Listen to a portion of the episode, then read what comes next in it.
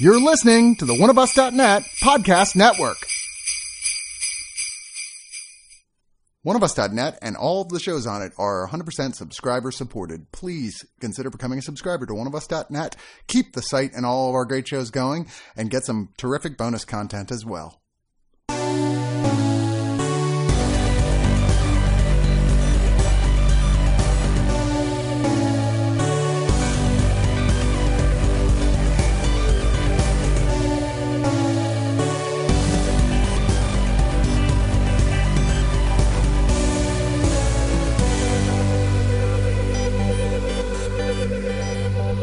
Time for digital noise. Digital noise. The end. It's your week. Are you prepared? I am ready. Have you watched the- Bequeath it upon me. Bequeath it up. It's what I got, man. Just go with it. Okay, I'm here. I'm bequeathing it to you. There, you've been The honor of the digital noise mantle.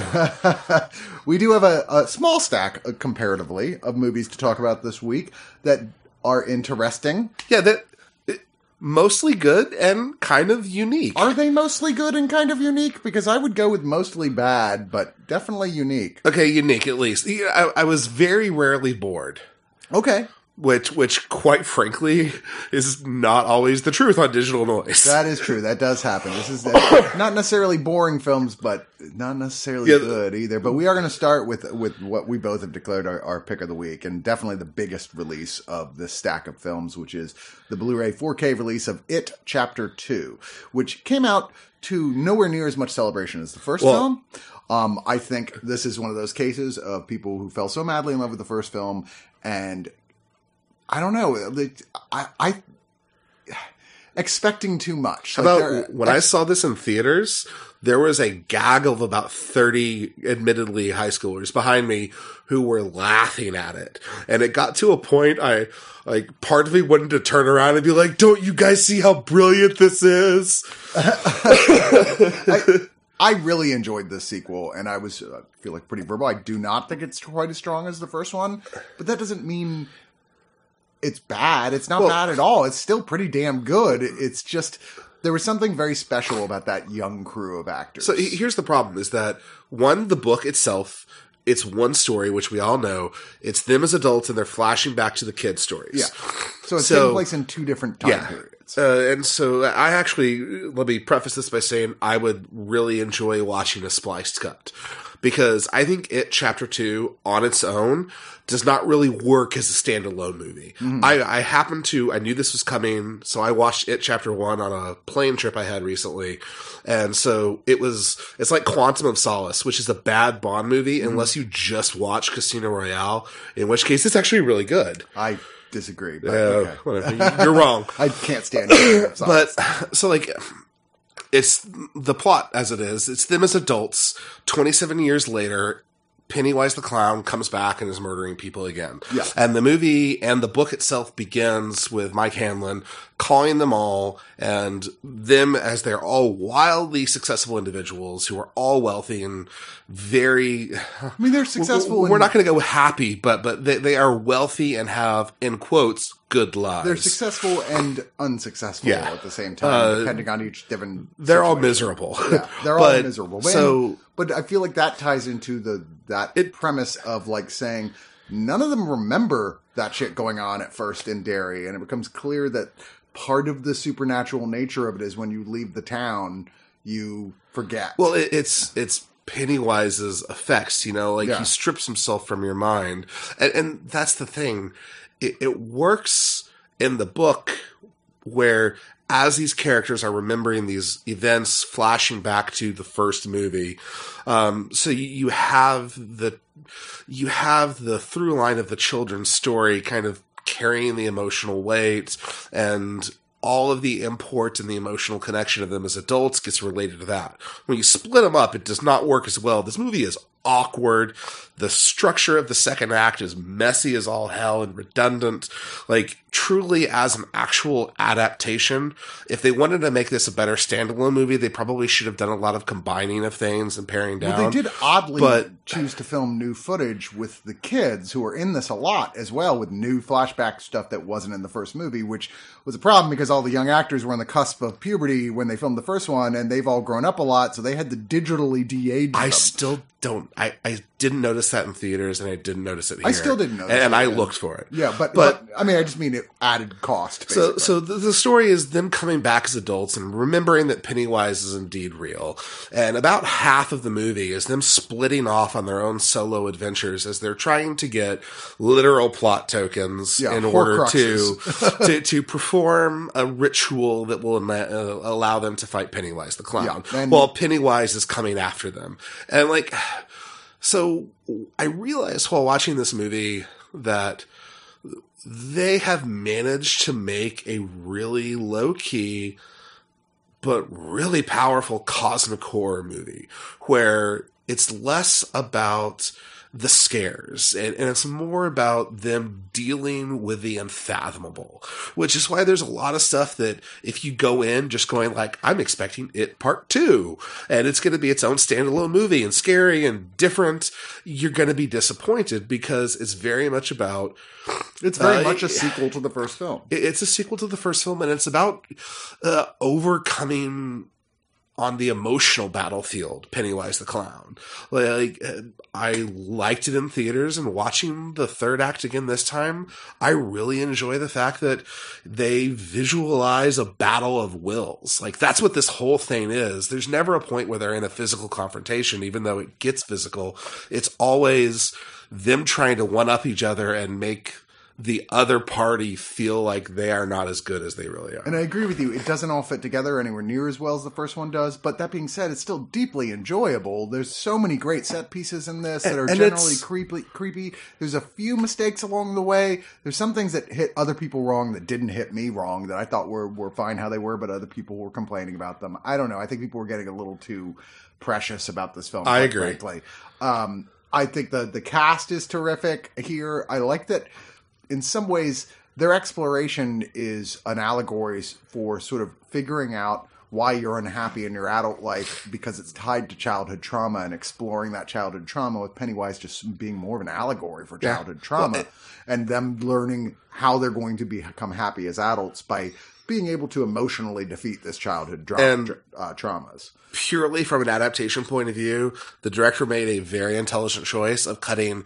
the worst parts of the book out of it.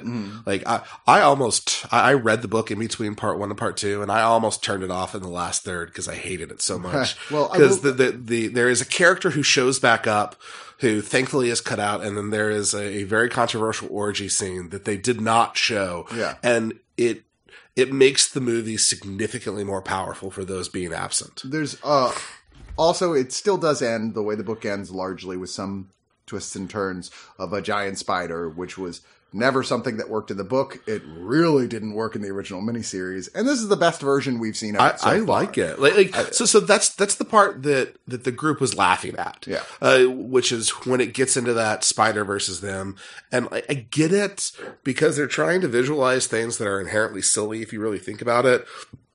But it really gets that to the heart of what the problem with cosmic horror is. How do you show something that is indescribable by its very essence? You know, mm. Pennywise is a immortal old one like Cthulhu. How do you show that shit? Right, and You? I think they do a decent job, if not a perfect job. I, I, Uh, like I said, there's some awkward moments, and there's some really awkward moments towards the end. For me, did not 100% work. The spider did not 100% work, but it's the best version of it we've seen so far, and that includes the way it was described in the book. Right. Uh, which I remember as a kid, even reading that, being disappointed by, going, "This is not what I would have pictured." Uh, yeah.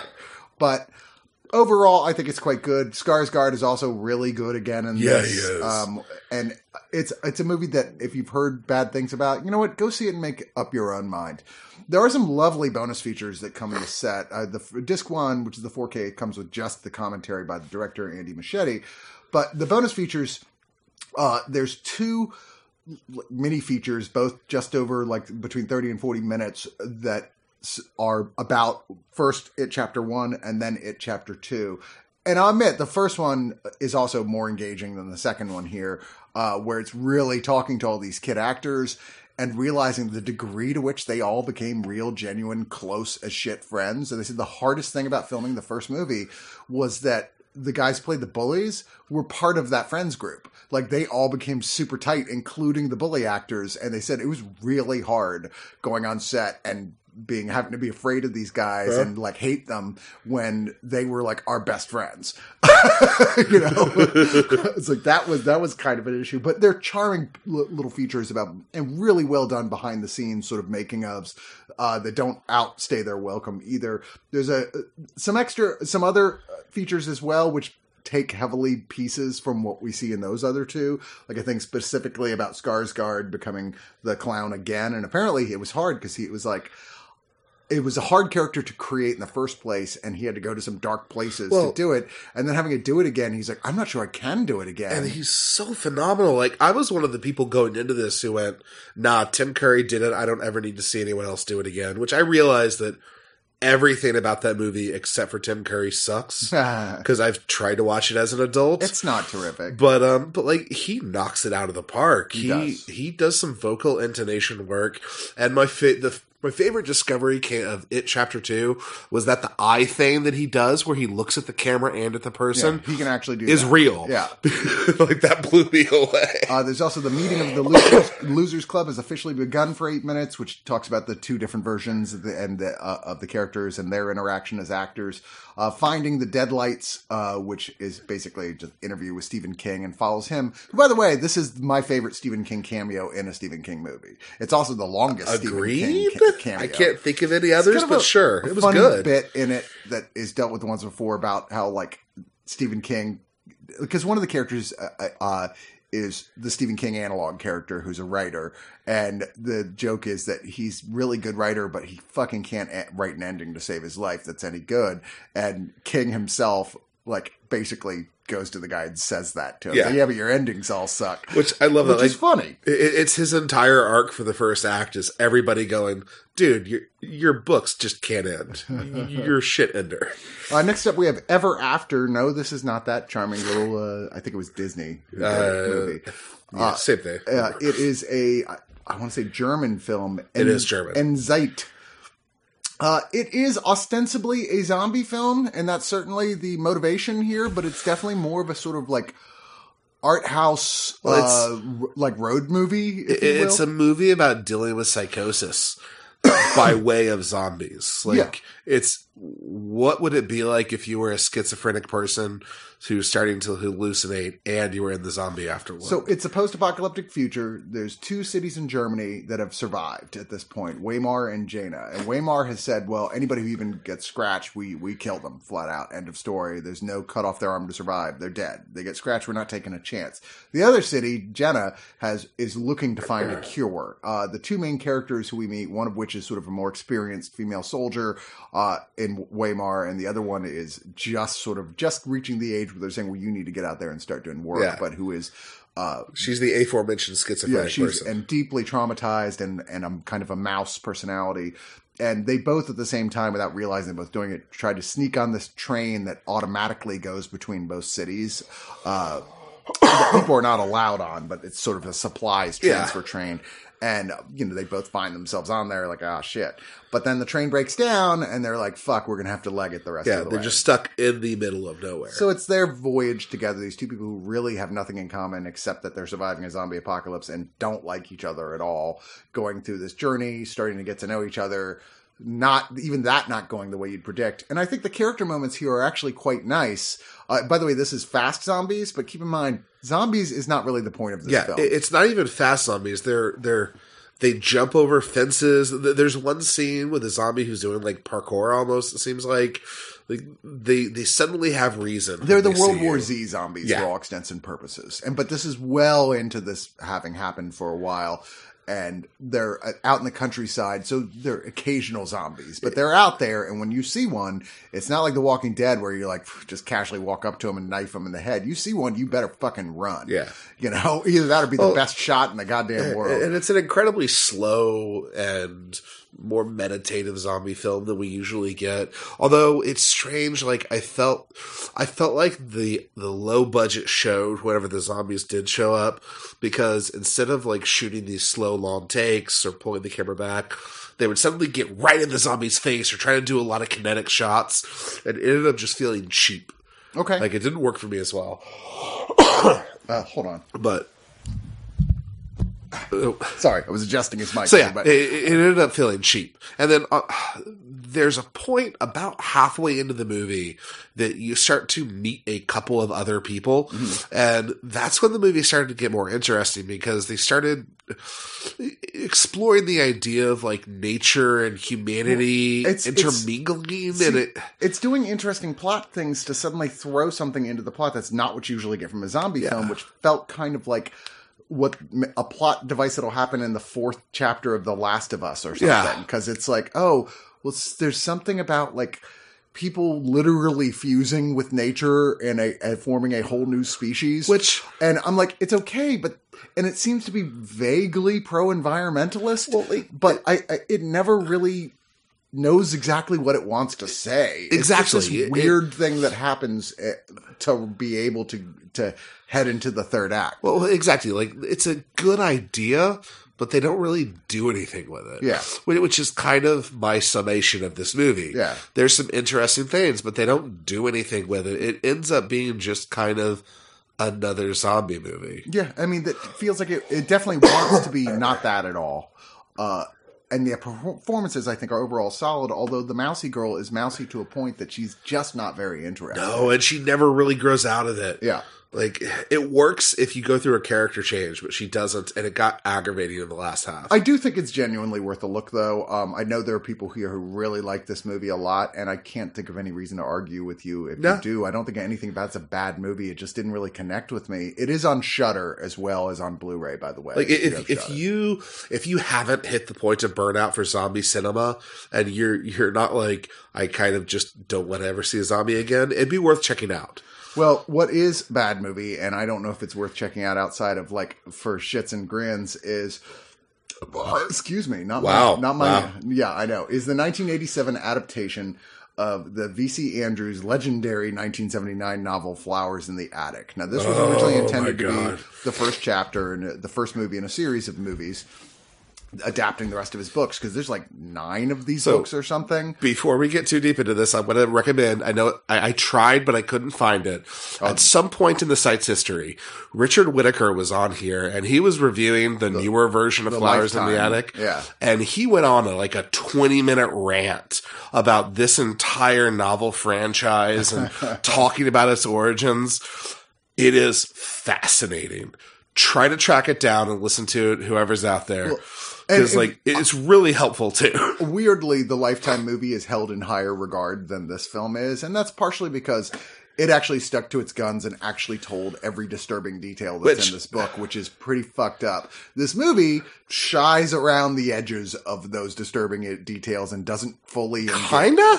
like like It- it, it, it just it shies away from half of them. So like basically the the story is about a bunch of blonde Aryan kids and their happy, uh, just wonderful life. Although the dad is a little rapey towards the daughter in one scene, Yeah, then- where it's like real nothing actually happens, but it's rapey in- he's in- just like a little too affectionate yeah, in, in any other movie, we would find out that the dad's molesting the daughter. Right. But before that can happen, he dies. Right. And so the family has to move back in with their grandparents, the mom's parents, yeah who, we, and who they knew nothing Yeah, about they're told like, "Hey, I."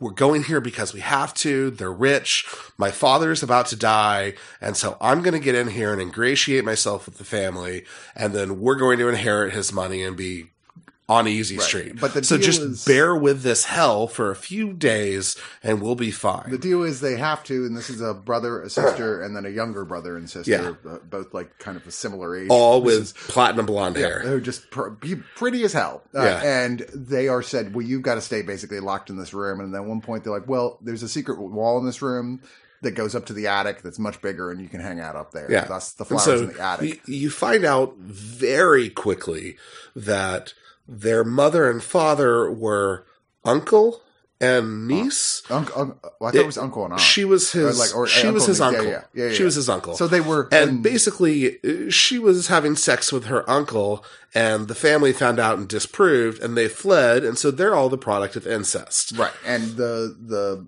grandmother played by the great Louise Fletcher is like, well, as far as I'm concerned, you children are the spawn of Satan. Yeah, it, it makes like it very ab- clear that abominations. That very early on they're like, look, we don't care if you die. You just can't be known. And, and, that's kind of what the movie becomes Yeah. is this trial by fire of these kids stuck in a situation where they're trapped, they're not allowed out. They're being slowly murdered by this rich, wealthy aristocracy family, and they're trying to escape. Yeah, and, And their that's the mom, movie. who supposedly is their ally, is appearing less and less, Yeah. and not believe believing them when they tell like, "Look, this fucked up shit happens," and like less and less on their side. It's a fucked up story, and the book was a a massive success. Yeah, it's it a came out. five book series. No, and no, it's like nine. It's like nine books now. Oh, oh, yeah, he, wow. he just never stopped writing them because would you? Yeah. I mean, Which, like, I don't know. Like, it, and there's was, like the like one of the big things that is left out here that I know I was well, I didn't know this as I'm watching it, but I'm like, I could have sworn the brother and sister end up fucking. And yes, they do. Yes. In fact, in the in the books, that continues on. well, it's their relationship that the books that follow. Like, Yeah. they're the main romantic characters. Exactly, which is like what? But that is left out entirely of this. Yes. Um, even though the the Louise Fletcher keeps insinuating that I'm I'm sure you guys are, are Yeah, like- fucking are going to Like, it's part of the story still. yeah, but It's they don't actually do it in in this version. There's a lot of stuff that's kind of left out, and honestly, this as much as there is a lifetime version, this feels like a lifetime movie uh, because it's it's a very soapy gothic horror story, and it's silly. Well, it's it's But- just very grand guignol. It's just it's super silly. The, like the climax involves a character screaming, "Eat the cookie!" at the end yeah. another character. Uh, Victoria Tennant plays the mom. Christy S- Swanson uh, plays the the older daughter here. But I, you know, I mean, the only reason to watch this is like as sheer curiosity. If you're aware of it, I, mean, guess if you're like, a really big fan of the book, I've not seen the Lifetime one, but just knowing that that one actually tells the book as it is, I'd say probably watch that one instead because Yeah. God knows this isn't good. it's not a good movie. I know. I, I messaged you partway through. I was like, I don't know if this movie is just aggressively not for me, or if it's actually a terrible film. But either way, I don't like it. Well, Arrow is re-releasing this with a uh, you know nicely nice insert booklet into it and a brand new cover. There's audio commentary by their regular Kat Ellinger. Uh, there is uh, interviews with the cinematographer, the production di- designer, the actor Jeb Stuart Adams, who played the older kid Chris. Uh, a interview with the composer. There's the original ending, which is actually quite different. All they had was a Betamax master, so it looks like shit, but it's there if you're curious enough to do it. There's also a commentary uh, there for that if you want to watch that. There's a production gallery and the original trailer. It's like I said, it's not good. No. I don't know. Uh, It's funny though. Another Arrow release is for Slaughterhouse Five, which thank God is much better. Yeah, it is. Um, this is widely thought of as the best adaptation of of a Kurt Vonnegut novel, and they're right.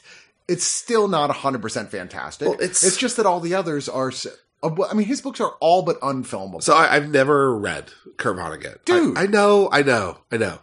They're I'm fully aware. tremendous. It's a hole in Like my. I've read literally everything he ever wrote, and all but the last two or so, which are still good. They're just like, okay, well, Yeah. you're very old now. no, Uh, it's are- everybody are has those holes reads. in their collections. Yeah, I'm sorry. Well, well, you got to. You should. They're fast reads too. Yeah. Like I always tell people, start with Breakfast of Champions. That's a great and like super engaging one to start with, and Okay. then from there you'll just want to read every single thing he's ever written. You're like, oh my god.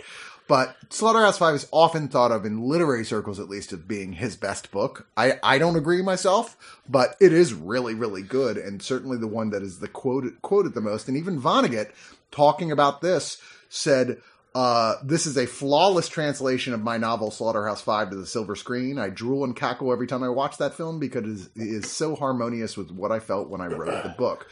Admittedly, it's been a while since I read the book, so my mem- memories of it were loose enough to remembering the main character is called Billy Pilgrim, that he is, quote, unstuck in time, a term that was invented by uh, Vonnegut and since has been used in many, many, many other places. Which was, for those of you who haven't seen it, he's basically Dr. Manhattan without all the superpowers. uh, that part of it takes place on an alien planet called Tralfamadore, and that's about all I really remembered about Yeah. it from like the, my reading of the book. But yes, this British film d- directed by the really deeply underrated George Roy Hill, who it's baffling to me is still not listed as one of the all-time great American directors who did Butch Cassidy and the Sundance Kid and The Sting. I mean, the Great Waldo Pepper. Uh, I, he's just he he's, he's a legendary filmmaker who never got his due. who never really has been treated as being as good a director as he actually was. He did Slapshot. Oh my god, I love Slapshot. So well, and, and honestly, this movie is pretty phenomenal. Like it, so yeah, tell the plot. okay. Do it, Aaron. Um, Do it now. now, come on. What's hurling? Hold All on. right, so Let's go. Billy Pilgrim is unstuck in time, and it, it's going to be difficult to talk about the plot because that's the issue with the movie is the narrative. i- There isn't really one; it's more of an experiential film. But basically, he perceives time from throughout his entire life, not in linear fashion. So I I mentioned he's like Doctor Manhattan, where like he can be there in the moment with his girlfriend, but he's also thinking about something that happens three years from now. Yeah. and he is also at the same time experiencing the moment he was turned into Dr. Manhattan. So like the movie begins with Billy Pilgrim writing his book and then midway through the sentence cuts to him during World War II, jumps to him accepting an award. After the war, jumps to him on Tralfamadore. Yeah. Um, and Where he's in basically an alien, like a gold, a gilded cage. and so for for study of humans, where they have put him in there with a porn star that he admired when Yeah. he was growing up. And so, like the the movie itself doesn't have a narrative. It is more of just we are experiencing this man's life. Uh, it, it's a literal slice of life movie, except it's an entire pie because of the way he experiences time.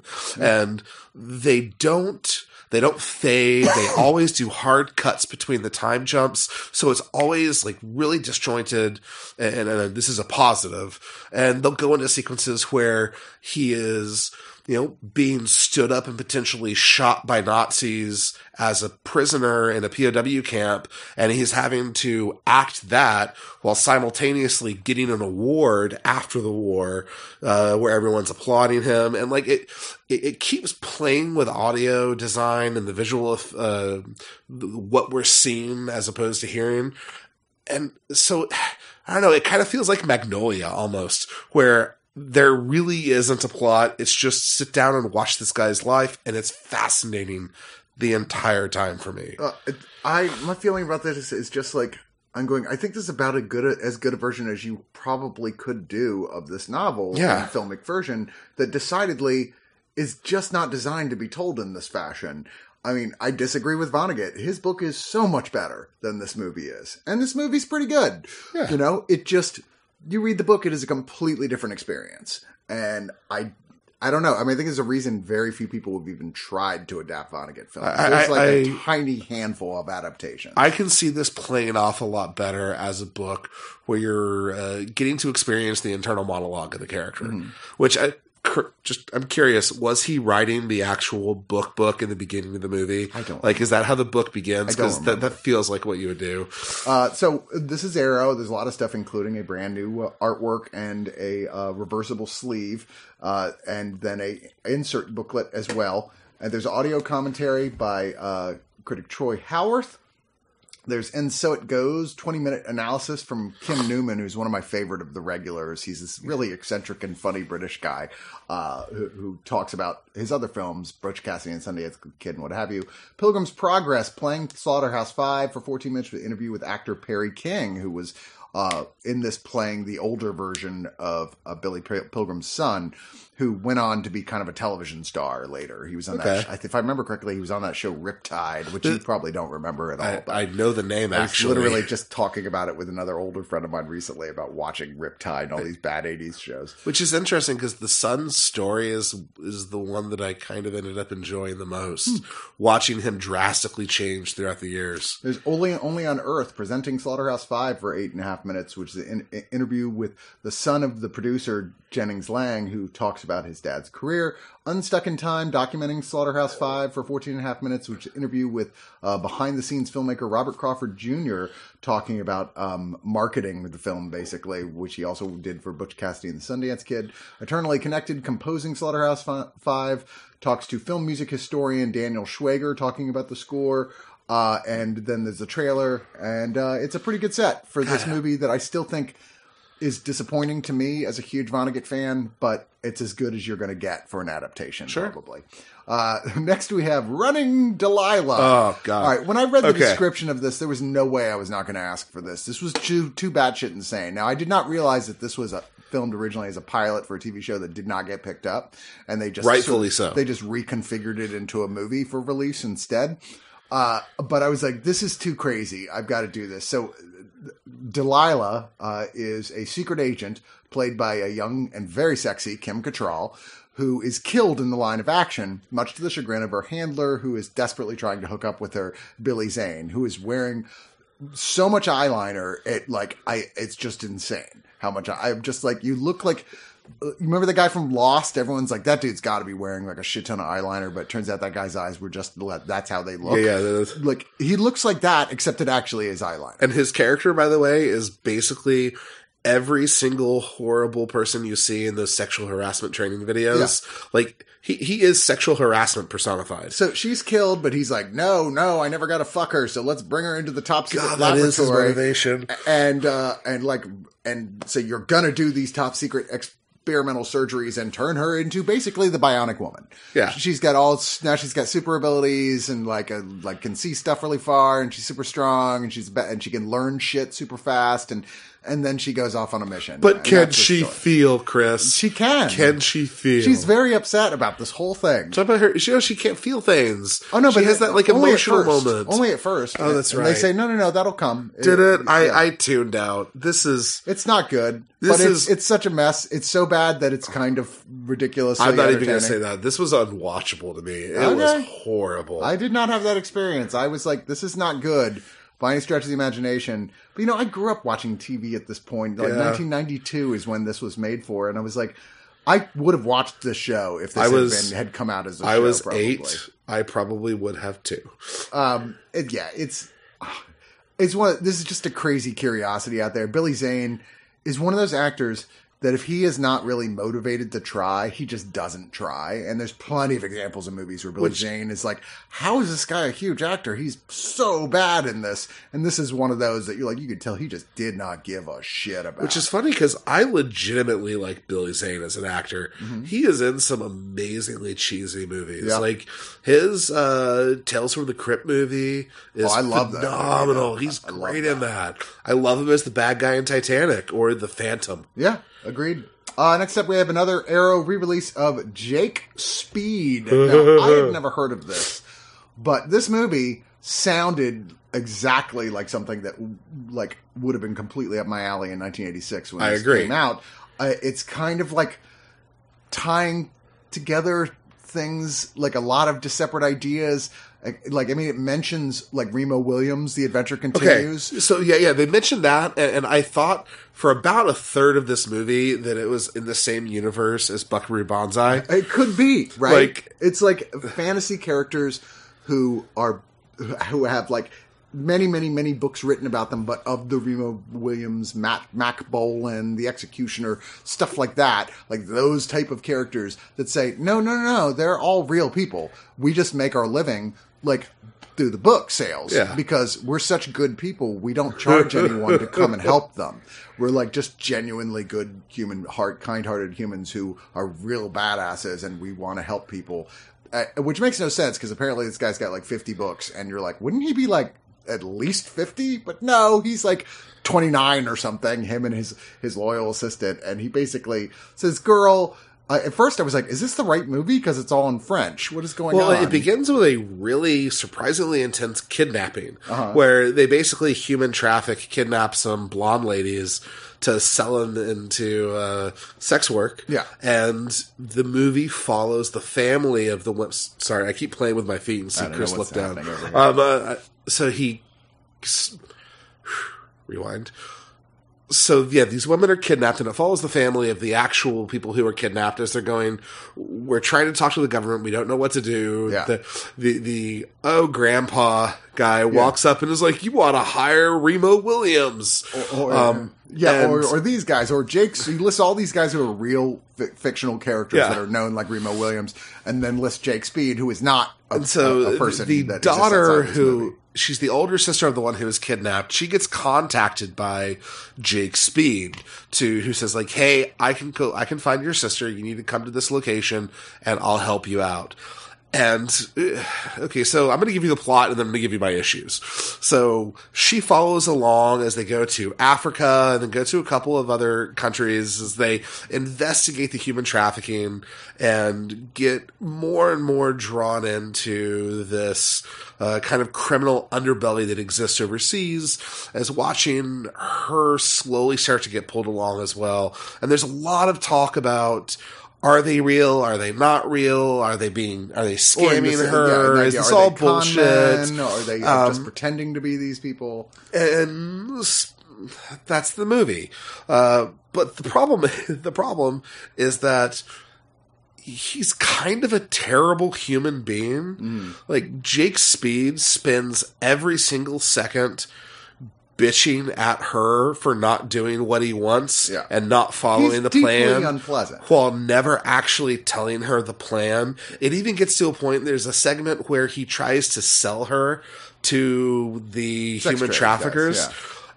But doesn't tell her that he's going to sell her. Right. So when she understandably gets pissed off that she's being sold, he bitches at her and gaslights Can't her you tell that was her part of the plan? And, and the movie ends up on his side. Yeah. Which is really weird. It, it's Like- it's this was obviously made in lieu of the huge success of the film *Romancing the Stone*, which has like person Yeah. female coming in ends up being forced to work with this person who is kind of a iconic, legendary badass, and slowly they go from despising each other to generally Sure. liking each other on a adventure. It's a good idea on paper. That's a great movie. This is a terrible fucking Yeah, movie. like like the actress does a good job, Uh, yeah. but everybody else is horrible. And if you if you ever have anyone who doesn't understand the concept of gaslighting, show them this movie. like it, it is, you have it. Everything you need to know about what gaslighting is like. It's it's a shame because it is a fun idea. It is. And I'm like, man, are you guys looking for those films that you're like, wow, this was a shitty film with a good idea. We should remake that the way they did with like Ocean's Eleven, for instance. Agree- The original, by the way, of Ocean's Eleven is fucking terrible. You have to be like a huge fan of the Rat Pack to You know what? sit through that movie. I, I would be in for a remake of this. Yeah, I'm like, this is good enough of an idea. I'd be like, man, if somebody actually got some good people to do this, this would be a cool movie to do a remake of. delightfully nobody involved in the production of this movie knows how guns work Yeah. because his his main weapon is a pump action shotgun Yeah. which is really as the movie depicts it a pump action grenade launcher Yeah. he uses it twice in the movie where he'll just rapid fire six rounds boom boom boom boom boom boom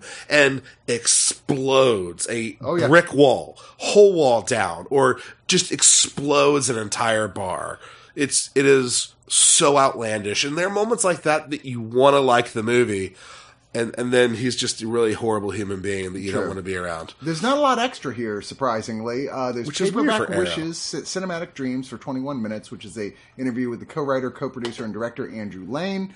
Uh, and there's The Hard Way Reads Better for 12 minutes, which is an interview with producer William Fay, who looks back on the project. I mean, hey man, what are you going to do? They they can't all be winners, right? Indeed. I mean, this one in particular is decidedly not, despite like I said, having an intriguingly cool Now, concept. Steven Soderbergh, remake this movie, please. I was really looking forward to this next one, Lucky Day. It's the return of uh, director writer Roger Avary, who say what you will about the rest of his filmic output, the man co-wrote Pulp Fiction with Quentin Tarantino. Well, and I remember after Pulp Fiction, there there was a phase where it was kind of cool to hate on Quentin Tarantino a bit.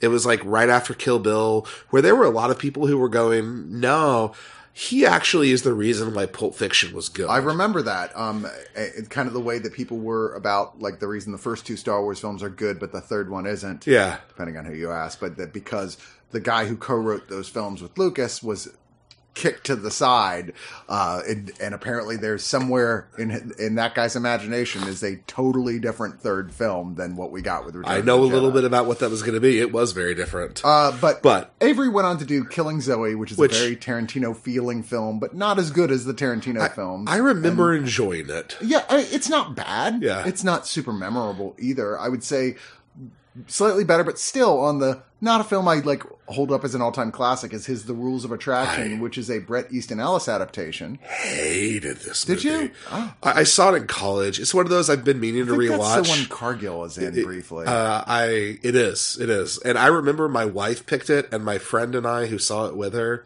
before we were married. As soon as we walked out of the movie, turned to her and went, "You don't get to pick movies for a while." well, he also wrote Silent Hill, which was not very good. He wrote Beowulf, which I thought was actually very underrated and quite good, but at that point, it still had that kind of uncanny valley. Yeah, yeah. The tech is the reason that going has on. issues. Exactly. Um, but so this is kind of his return after going to jail for manslaughter for several years. I was like, okay, cool. It's also got uh, Nina Dobrev, who is an actress I've enjoyed pl- uh, in a lot of her roles Yeah, that she- she's done on television ex- uh, as well. I don't know as much about the main male lead here, Luke Bracey, um, who's been in stuff like the GI Joe Retaliation and the Point Break remake. But he is a safe cracker named Red who's just been released from prison after a while. He's trying to get back together with his family. Nina Dobrev is his wife, very much in love. She's a a uh, um, artist who is just on the verge of having her big show. Uh, and they have a kid together. Uh, the problem is, is that there is a psychopathic killer that is coming after him because his brother died in the heist that he went to jail for, and he holds this guy responsible. And said killer is a giant cartoon character, basically Which- played by Crispin Glover. I have to point out the motivation that you just described is not explained till an hour into this hour and a half long movie. Yeah, uh, but he's basically going through town and murdering anyone he comes across in really distressing ways. Like there's a scene where he goes into a bar and Yeah. he takes the bartender's girlfriend into the bathroom and loudly and and clearly hate fucks her. I mean, you hear him like they're saying things. They're like, okay, and then shoots her in the head when he's done No, no, no. He cuts her throat. or cuts her throat. Cuts her throat. Yeah, and you're like, the, you know, and you're like, that's I don't what. yeah. Uh, like, oh, I don't want to fucking see shit like that. That's horrible. I'm, it's not. I know Avary felt like it was funny. It's not funny. It's Well, just creepy. so he's this- trying to make uh, this character into a guy who's like this over the top psychotic hitman who is so over the top that it's funny. But honestly, he's just so over the top that it's unbelievable. Like, like you just takes you right out of the movie. And most of the time, it's just fucking creepy and gross. Well, there's a lot of that in this movie, though. The there's a parole officer who's a legitimately good actor who I'm Clifton Collins Jr. Clifton Collins who we Jr. like very much. who plays at, who is a horrible racist asshole who is also a dignified art collector which admittedly there was a couple of giggles there but it's Yeah. so on the nose obvious Yeah. uh, when it gets into the art showing it is such a old tired indictment of the art crowd Yeah. to a point that the ultimate big joke payoff of the end of the movie the moment they did the setup it was like oh this is what's going to happen, gonna happen, it's- yeah.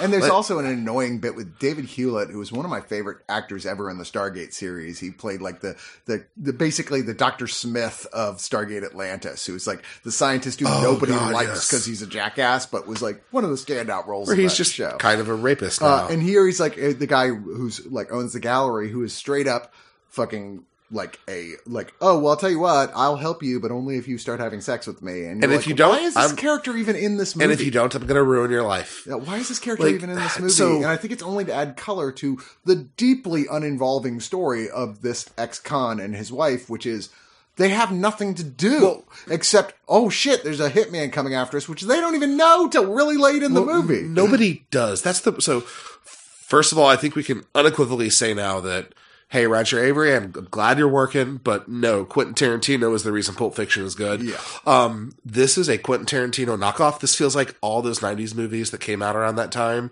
Um, you can see that he he wants to make it funny and he wants to make it quippy and he wants to have these characters have quirks that make them more real, but nobody in the entire movie has an arc in any way, shape, or form. There's no narrative push. It's just treading water until the last half hour.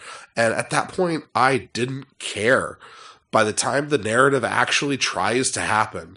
Like, I, I, wanted to like this movie. I remember enjoying Killing Zoe quite a bit, but this is just. It's just bad. It, I, I don't even like want to say bad because, like. I mean, there's something. Like, th- there are things that work about it. It's just that there's nothing to it. It just is. It I mean, just sits there. I just so like I should love Crispin Glover as an insane psychopathic killer, but I've it's one shtick he's playing. It doesn't really make a lot of sense uh, or fit into the real world. The other characters are they're trying to fit into the real normal world.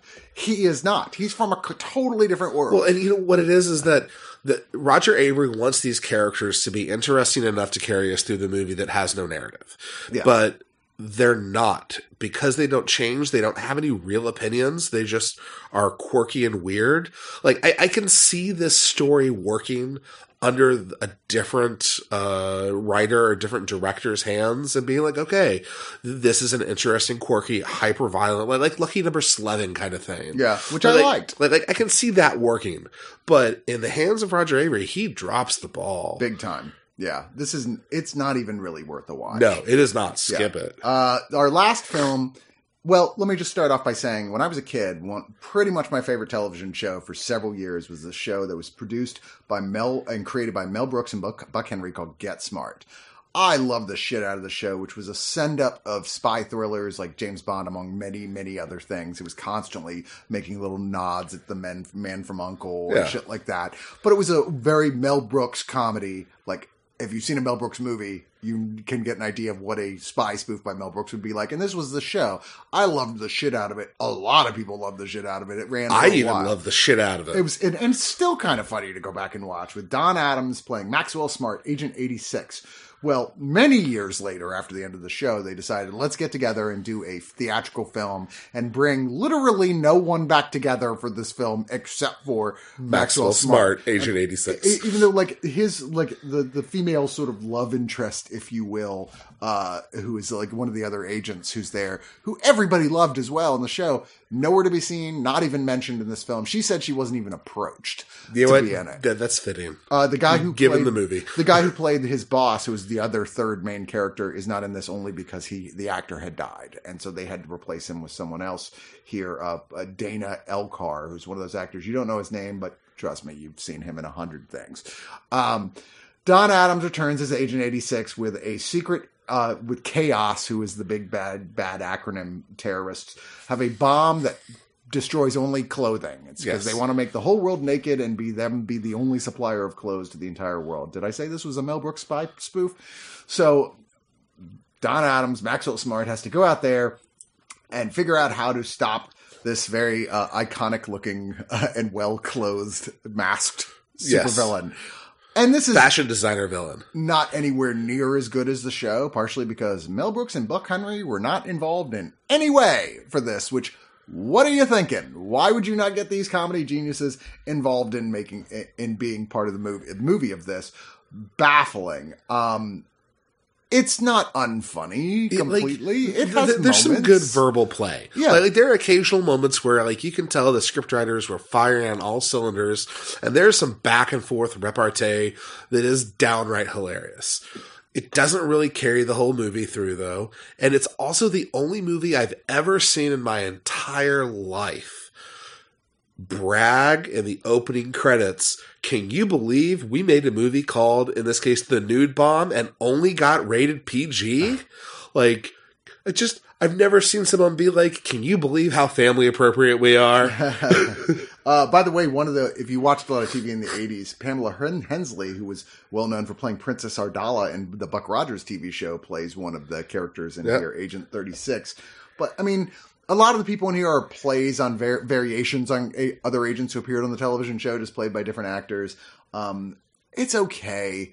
I, it's you know it's one of those like I I liked it. I watched it three times in the theater when I was a kid. Wow. What are you gonna do? I was a huge fan of the series, but you know I didn't know any fucking better. This came out in when it was 1980. I was 10 years old. You know, and it was despite the title family appropriate. There's no actual nudity Yeah, in no, this film. I know. Th- th- this is one of those movies where uh, I think of that Simpsons bit where they walk out of seeing Naked Lunch. Yeah. and are like, I can think of two things wrong with that title, but like th- this is you got it right. It's okay. Yeah. It's occasionally funny. Honestly, I'm gonna say something that's probably gonna get you to scoff at me.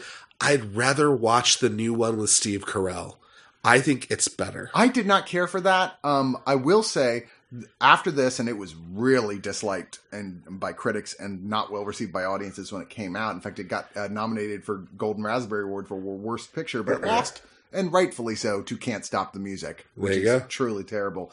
Uh, but uh, ten years after this, they did another revival film called Get Smart Again, which actually brought back all the surviving cast members this time, ignored the nude bomb entirely, and I don't think I ever saw it. I'm not 100% sure, but uh, from what I'm reading, it was much better thought of than this movie. It wouldn't be hard. Yeah. Um, I mean, Like, what are you gonna do? It's Yeah. it's like uh, like I I'm gonna keep this. I I loved Get Smart growing up. I wish they would re-release the whole series. I agree. You I, know? I, I I grew up watching reruns on like TNT. I Yeah. enjoyed the heck out of it. I, I just I wish that the jokes were funnier. Yeah, it's just not as good as the Yeah. show. Uh, there's an audio commentary by film historian Peter Tonguette.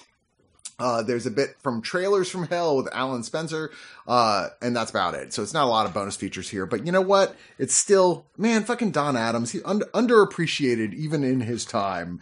Uh, actually, I feel like there is more here. What am I missing? Oh yeah, there's deleted, extended, and alternate dialogue scenes. Um, there's uh, textless opening closing credits.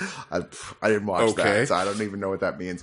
But yeah, hardly our pick of our week. We said what our pick of the week is. It wasn't the strongest collection of movies this time around. No, but they all had interesting things. They, they were about interesting at the very least. There wasn't, aside from running Delilah, there wasn't anything where I struggled to get through. Yeah, that's fair. Uh, we'll be back very soon. I know originally this was going to be John's show first, but I had some audio troubles and a, a mixing board that broke, and that we haven't been able to f- figure out the time to schedule with him. So there'll be another one with John popping up very closely on the heels of this one, uh, and we will see you then.